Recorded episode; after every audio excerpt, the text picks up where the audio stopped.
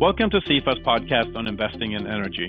Today we will give you an outlook on the U.S. energy renaissance and also discuss master limited partnerships. I'm Michael Hedstrom, and I'm pleased to have with me Kyri Loupis from Goldman Sachs Asset Management. Kyri is a managing director and portfolio manager.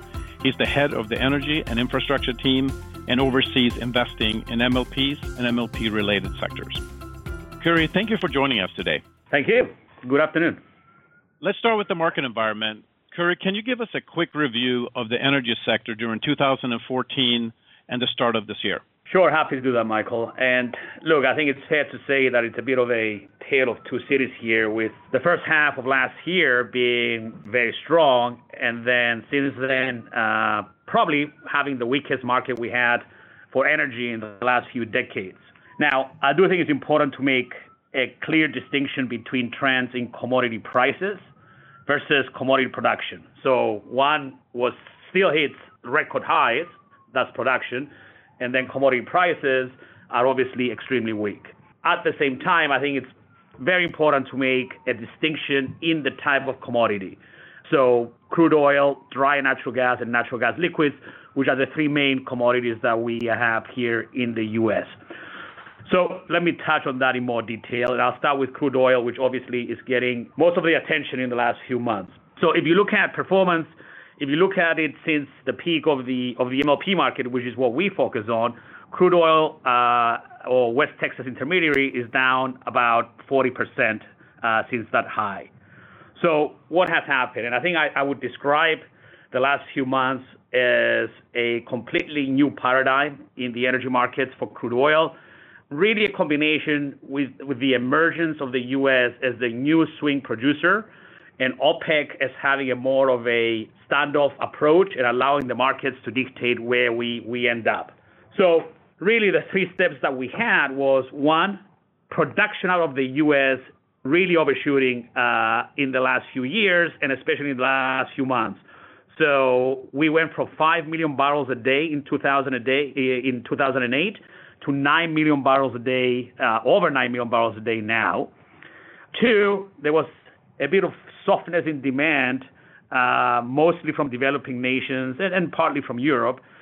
But more importantly, the unwillingness of OPEC uh, and, and, particularly Saudi Arabia to cut production and, and balance uh, the market. So those were really the three main drivers in the weakness that we have had in the last few months. Now, what has happened since then?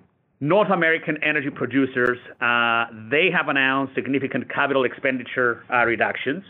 As a result, we've seen a significant uh, reduction of rig counts, oil rig counts. If you look at that statistic, we're down 60% from the record levels that we had uh, in October. Now, having said that, we continue to see an increase in production. We're now approaching 9.5 million barrels a day. So the immediate response has been from the U.S. and Canadian producer cutting back on activity. That, in our view, is is the first step to bring the uh, market back to uh, back to equilibrium. So That's really the case with uh, crude oil. Natural gas, and that is dry natural gas.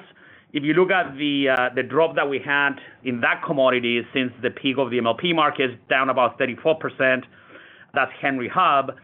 At the same time, production of dry natural gas and has remained very strong. We continue to get a lot of growth.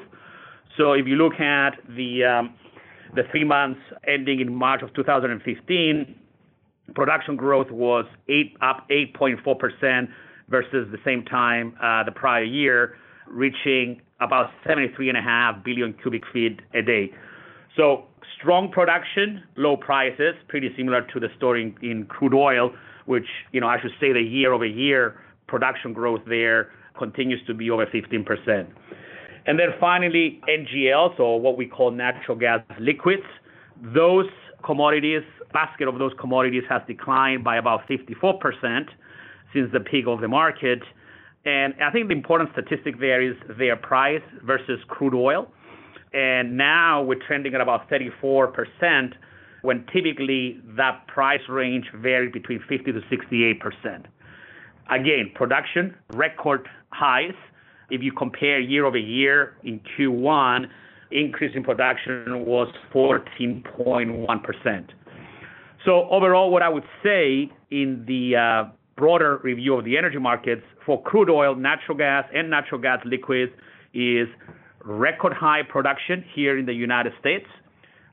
At the same time, softness in prices, which, if you think about it, at the end of the day, price is a combination of supply and demand, and, and obviously we're having a lot of supply coming out of uh, out of the U.S. Thanks for that backdrop and overview. What have been the implications to each part of the energy value chain as a result of the decline in the price of oil? Uh, not surprising, the hardest hit names have been energy producers or what we call upstream or E&P, exploration and production. They own the resources, so they're obviously directly exposed to the volatility in the commodity price. And that index of the E&P index is down over 30% since the peak in uh, in crude oil. Energy infrastructure uh, or midstream, which is what we focus on, and mostly structured as MLPs, master limited partnerships, uh, has done better. These are assets that are exposed to volume as opposed to price, but nonetheless, they have sold off as well, down about 12.6% since the peak in, in crude oil. Uh, partly by association, partly because of fears that production growth will not be will not be as strong. Uh, and then finally, downstream, which is the big energy users like refiners or, or chemicals or utilities, they actually have done better, uh, not surprising given that they use commodities as inputs. Uh, so refiners, since the peak, they're actually up 1.8%. Uh, chemicals sort of flat, and utilities again flat. So the closer you are to the well, the more you have sold off during this uh, weakness. In certain cases, I think the uh, sell-off has been unwarranted, as in, as in the case of infrastructure, given that it's a volume business. But overall, clearly, all indices within the value chain have, have certainly sold off. And what's your team's view on the outlook for the price of crude oil and for energy infrastructure over the long term?